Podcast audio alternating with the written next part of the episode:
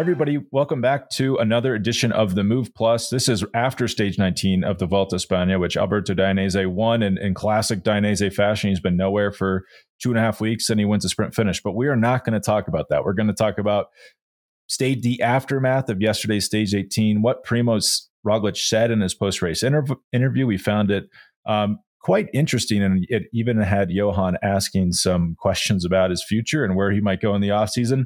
But first, let's hear from our sponsor. We've been telling you about our partners at Manscaped for some time, but we never really talk technology, right? It's like, what are, am I using here? I'm here to tell you that the Lawn Mower four point oh trimmer with advanced skin-safe technology uh, works at reducing nicks and cuts, which makes taking care of everything uh, a lot safer. You want to use the best technology.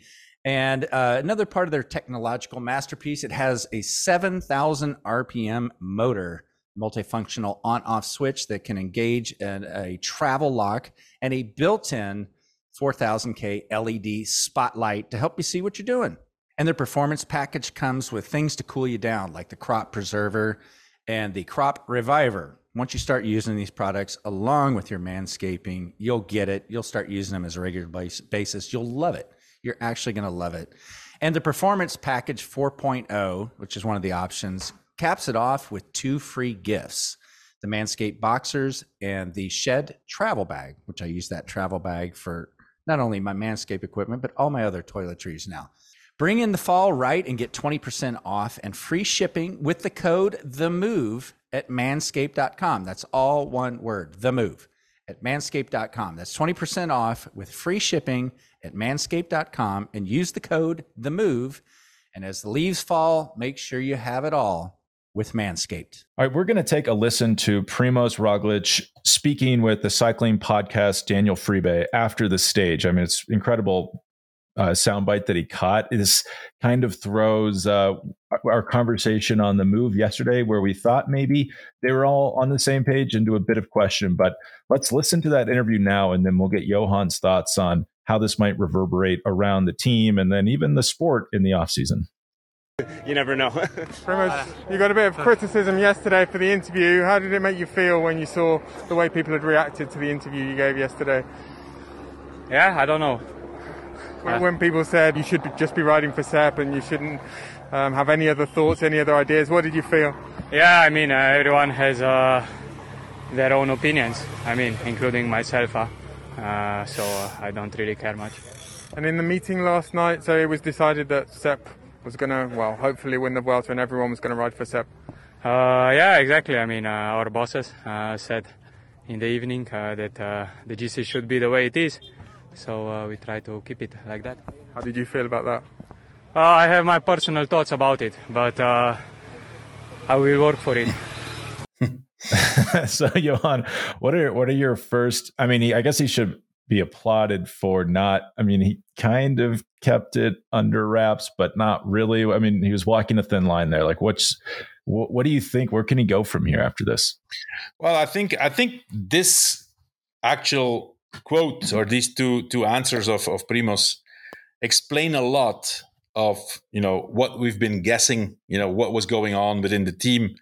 To me, it's clear that he's not happy, um, that, you know, he would have wanted it differently. I mean, he is, after all, he's he's a champion. You know, he's a guy who he's a winner. Winners want to win, right? Uh, and it seems to me like he's not happy with the situation. Um, I, I kind of think if I if if I really look at what happened Uh, in this Vuelta, but especially before the Vuelta and, and in between the Tour and the Vuelta, my takeaway would be uh, Roglič has started this Vuelta not happy. Um, he prepared for the Giro, and he already knew that normally he would do the, the Vuelta and try to win four times, which equals the record.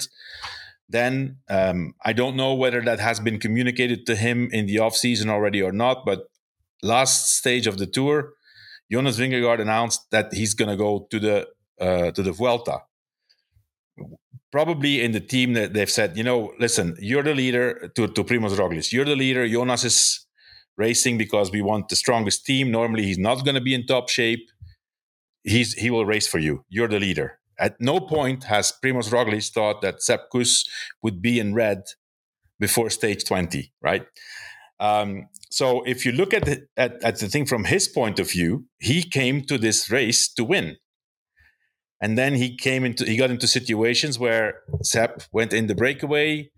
Uh, of course, Jumbo's not going to chase that. On the contrary, they had four riders in the break, so three of them emptied themselves to put Sepp in, uh, you know, in a good position and put the, the hurt on, at that point, Soudal Quickstep, which was the, you know, the the, the big rival.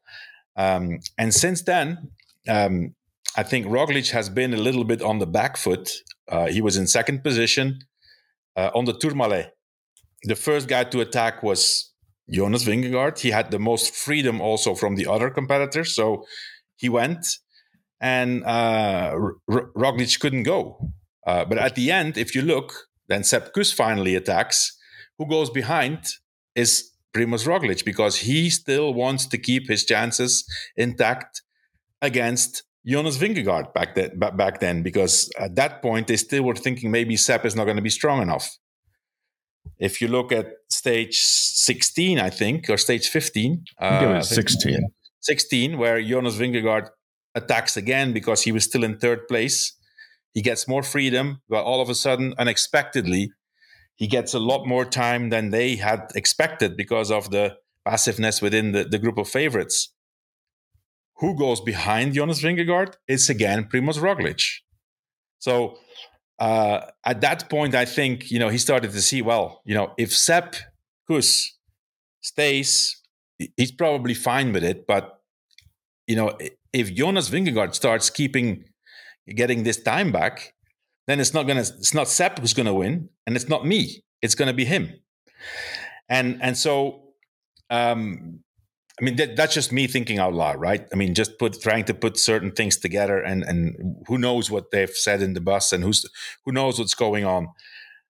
You know, when I see the interaction between the guys after the finish, I cannot help but see that Primož is, you know, he's. There, he's friendly, but he's he's cold.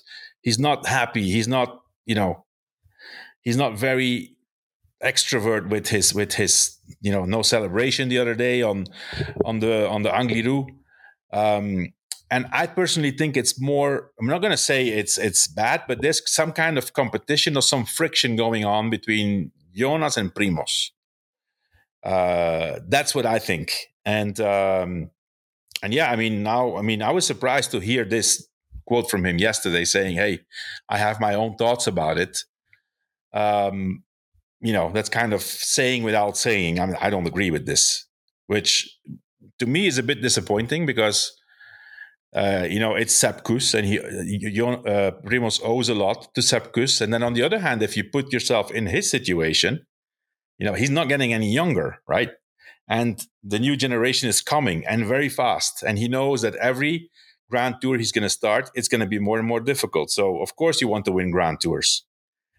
Um, I, I cannot help but think, Spencer, that this is kind of the warm-up towards Primož looking for another team next year, even if he still has a contract. You know, because if you think...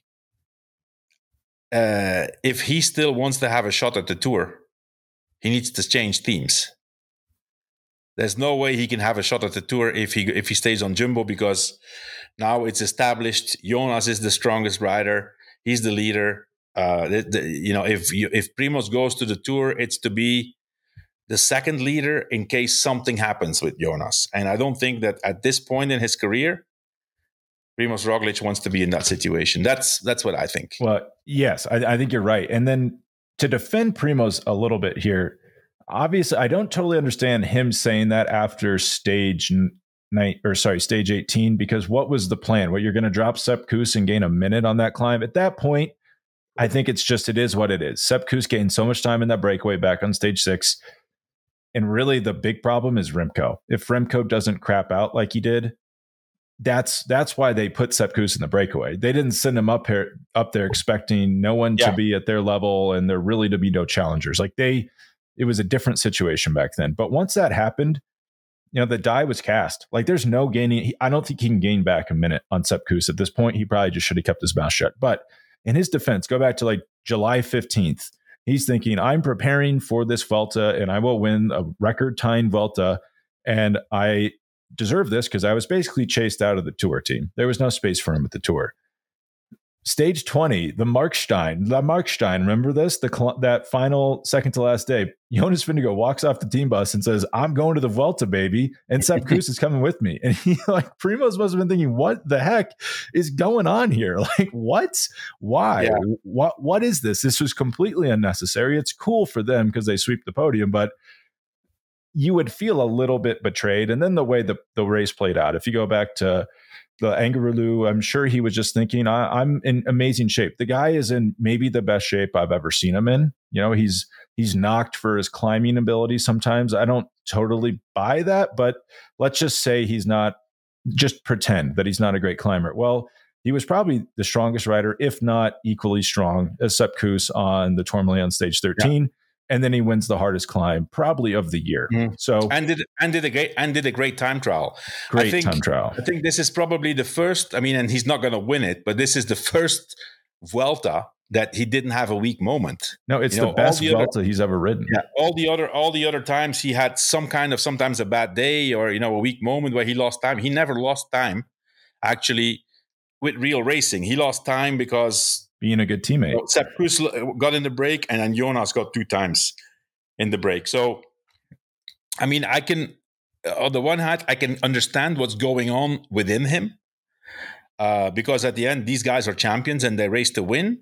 But, you know, to voice that, um, I mean, but he said that separately, you know, to Daniel Friebe. He, he didn't say that in the official mixed zone uh, interviews where all the press is. He said that, like, you know, on a, on a, somewhere separate. Yeah. Uh, and no one um, will hear this, right? Right, Daniel? and um, yeah, I mean, uh, it's, it's, uh, listen, I, I personally think that he's going to look for another team. Well, and, and, and you know, it, now that we're talking about this, if that's the case, I can only see one place where he can go. And that's to Ineos. Because Ineos, in my opinion, let's assume that everything stays the same at Ineos. Yeah, that the talks about them merging with Soudal Quickstep, I personally think that's that's not, not going to happen anymore. Um, but so Ineos, they need to do something. They need they need someone. And it's also, in my opinion, the only team that if they want, they can make it happen. Let's say, you know, I think if I have to take a guess, Primož is probably, his salary is probably somewhere three and a half, four million at this point. So it's like what domestiques make on Ineos. Who who can come up with this? Plus, of course, if it happens, Jumbo would definitely not let it happen for free. So let's say, I mean, just just a rough guess. Okay, you know what? Listen, okay, Primož is not happy. Uh, let we we'll, we'll let him go. We save four million, but you have to pay two million. Also as a buyout. It's a six million euro benefit operation for Jumbo. Uh, and Ineos get their rider that they want to, you know, to be competitive again in the Grand Tours. And he also is, I think it's a great, I, I think it, they should do it. I mean, I don't know the relationship personally between Jonas and Primož, but just professionally, it doesn't seem like this is tenable. Mm-hmm. Like, why would they be able to coexist? They're probably two of the three strongest Tour de France racers in the world. Yeah. Shouldn't well, they I mean, both be competing for that? It is. I mean, at some point, it, it makes sense if Primož wants to have a go at the Tour. If he doesn't, then he's perfect where he is. You know, if he wants to keep, try, I mean, win another Giro, win another Vuelta, hey, that's the best place he can be. But, you know, the Tour is the Tour, you know, and he won the Vuelta three times. Now he won the Giro. He still, in my opinion, wants to have a go at the Tour. And then, you know, to to to finish this this topic, Spencer, I would like to add that, you know, at no point have I actually seen Jonas Vingegaard do something against the team interest. Uh, and I think especially the last few stages, he made it very clear by his way of racing that he absolutely wanted Sepp Kuss to win the Vuelta. He was the guy who was pacing la- uh, yesterday uh, on the climb. at the end, you know, he didn't really insist. He just, you know, he lost a few more seconds just to make sure that, you know, the eight seconds, nothing happens there. That, you know, instead of eight, it's seventeen now. So it's better in, in case there's a gap. So I think we have to applaud Jonas Vingegaard for really playing the game, the team interest. Uh, and I haven't seen that from Primož. Primož on the Angliru, he never looked back and he just went. And and the fact that Jonas stayed on the wheel was, in my opinion, to make sure that Primož didn't win the, the Vuelta. I think so. I think so too. And it's almost like two boys who have been like doing something bad, two young kids. And it's like, one is like, well, I was just following the other. And then that's what sitting up yesterday almost signals, where it's like, I mean, he showed a lot. Like, I don't have any appetite for this win. I was yeah. just in the wrong place, wrong time. Yeah. No, I think personally, you know, we, that Jonas is, you know, he comes across and, you know, he's sometimes, you know, titled as being cold and not being uh, very friendly. But but from what I hear within the team, he's actually a really good guy, a really good teammate. And and I think he really, he really wants Sepp Kuss to win this Vuelta. Um, Primož probably also, but he would he would have preferred to win himself. Yeah, and I can completely understand that. I think he got blindsided by this. I don't, and I'm happy Sepp won, but it's not totally fair. It's probably not what he was sold. He hasn't won yet. True, but, true. But you know, so just to press you on one detail before we go. So there's two years left on his deal at Jumbo. Let's assume it's four million euros a year. Like, does he? Can he just slap down eight million euros on Richard Pluger's desk tomorrow and say, I'm gone, and then go find a new team? Or does that not, is that not exactly how that works? What do you mean? Like, could he just pay the remaining balance? No, of his no, that's not contract? The way it works. No, no, no, no, no, that's not the way it works. That would be a sixteen million dollars operation for Richard Pluger if he just lays eight million dollars there. So you because can't it, just it's buy... Eight, it's, eight, it's eight million dollars you don't have to pay. And on top of that, you get eight million dollars. That's sixteen yeah. million dollars. No, well, that's so, not. No, that's not the way it works. I mean, for I, th- I, I personally think it's there's nothing foreseen in the contract, but you know, at some point you start to consider, hey, you know, how healthy is this situation, you know, and then on top of that, if this is a super expensive rider, and say, okay, let's find a solution. Let's sit down with you know Primož and his agent and say, okay, you have you have a possibility to go. Okay, you want to go to Ineos? Okay, fine. Primož will for sure go there for the same money. And then let's negotiate some kind of compensation for them to let him go. It will be, you know, it won't be the two years contract. First of all, as for now, the four million for two thousand twenty-five, they don't have it because they don't have the sponsor for two thousand twenty-five yet. At least as far as yeah, we know, maybe, yeah. maybe they're going to communicate, you know, at the end of this Vuelta that they have a new sponsor. That would probably be, you know, the right time to do it. Uh, and, you know, and the Dutch, the, the Pluger and his communication team, they're really good at communicating, like, when it matters. They don't follow, you know, the emotion of the press and the fans and the social media. They are, you know, they're really structured. Um, and so I wouldn't be surprised if the last day uh, at the Vuelta, they announce a new sponsor. Wow. Yeah. Um You know, and, and I'm looking at the Ineos roster for twenty twenty-four. This is not complete. I'm sure things are are signed that we don't know about, but they have fifteen riders under contract. That's not enough, by the way. And they have zero. Let's assume Carlos Rodriguez is with them. They have zero yeah, riders is. that could win the Tour next year. That's a problem. Mm-hmm. And they maybe have one rider that could podium a single Grand Tour. That's not good either for a team of that caliber. So I, I wouldn't be shocked if this, if we're back here doing a Move Plus in November emergency podcast, Primož just went to Ineos. I would actually be surprised if that doesn't happen. It is really strange also that there's only fifteen riders. Uh, that actually makes me a little rethinking, reconsidering that, you know, that potential merger. Well, between they also them. do stuff. They they could have like deals signed under the table that we don't yeah, know about. Yeah, yeah, yeah. You know, I mean, I'm just saying that that merger wouldn't happen with Soudal Quickstep and, and Ineos because Soudal Quickstep keeps announcing new riders. You know, today they announced yeah. a new rider again. Last week, two more. Of course, other riders left, but um, I, I think, you know, they would have close to forty riders now if they would have to merge both both teams, and that's obviously um, you know, a problem.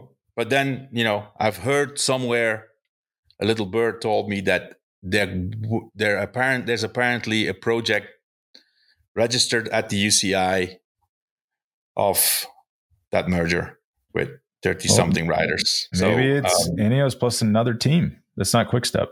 No, no, no, no, no. It would be you don't Quickstep. Think so? It would be Quickstep. They, they want Remco. Now imagine this, Remco and Primož in the same team.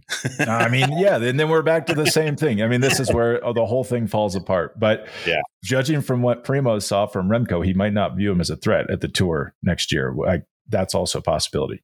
I don't know. I don't know. We'll see. We we're just we're just thinking out loud. We don't have any information. It's just, you know. Um, but yeah, I thought it was interesting enough to, you know, to have a debate about Primož's reaction after yesterday's stage. Uh, I, I agree. And I, I mean, I think he's fit enough. He's shown that he's fit enough that I think he should be going for the overall win at the Tour next year. I think fans would win. The sport would win. I hope they can make it happen. And thanks, Johan, for sharing your thoughts. And we'll probably be back um, again before this is done. Okay. Thanks, Spencer. Speak soon. All right. Bye.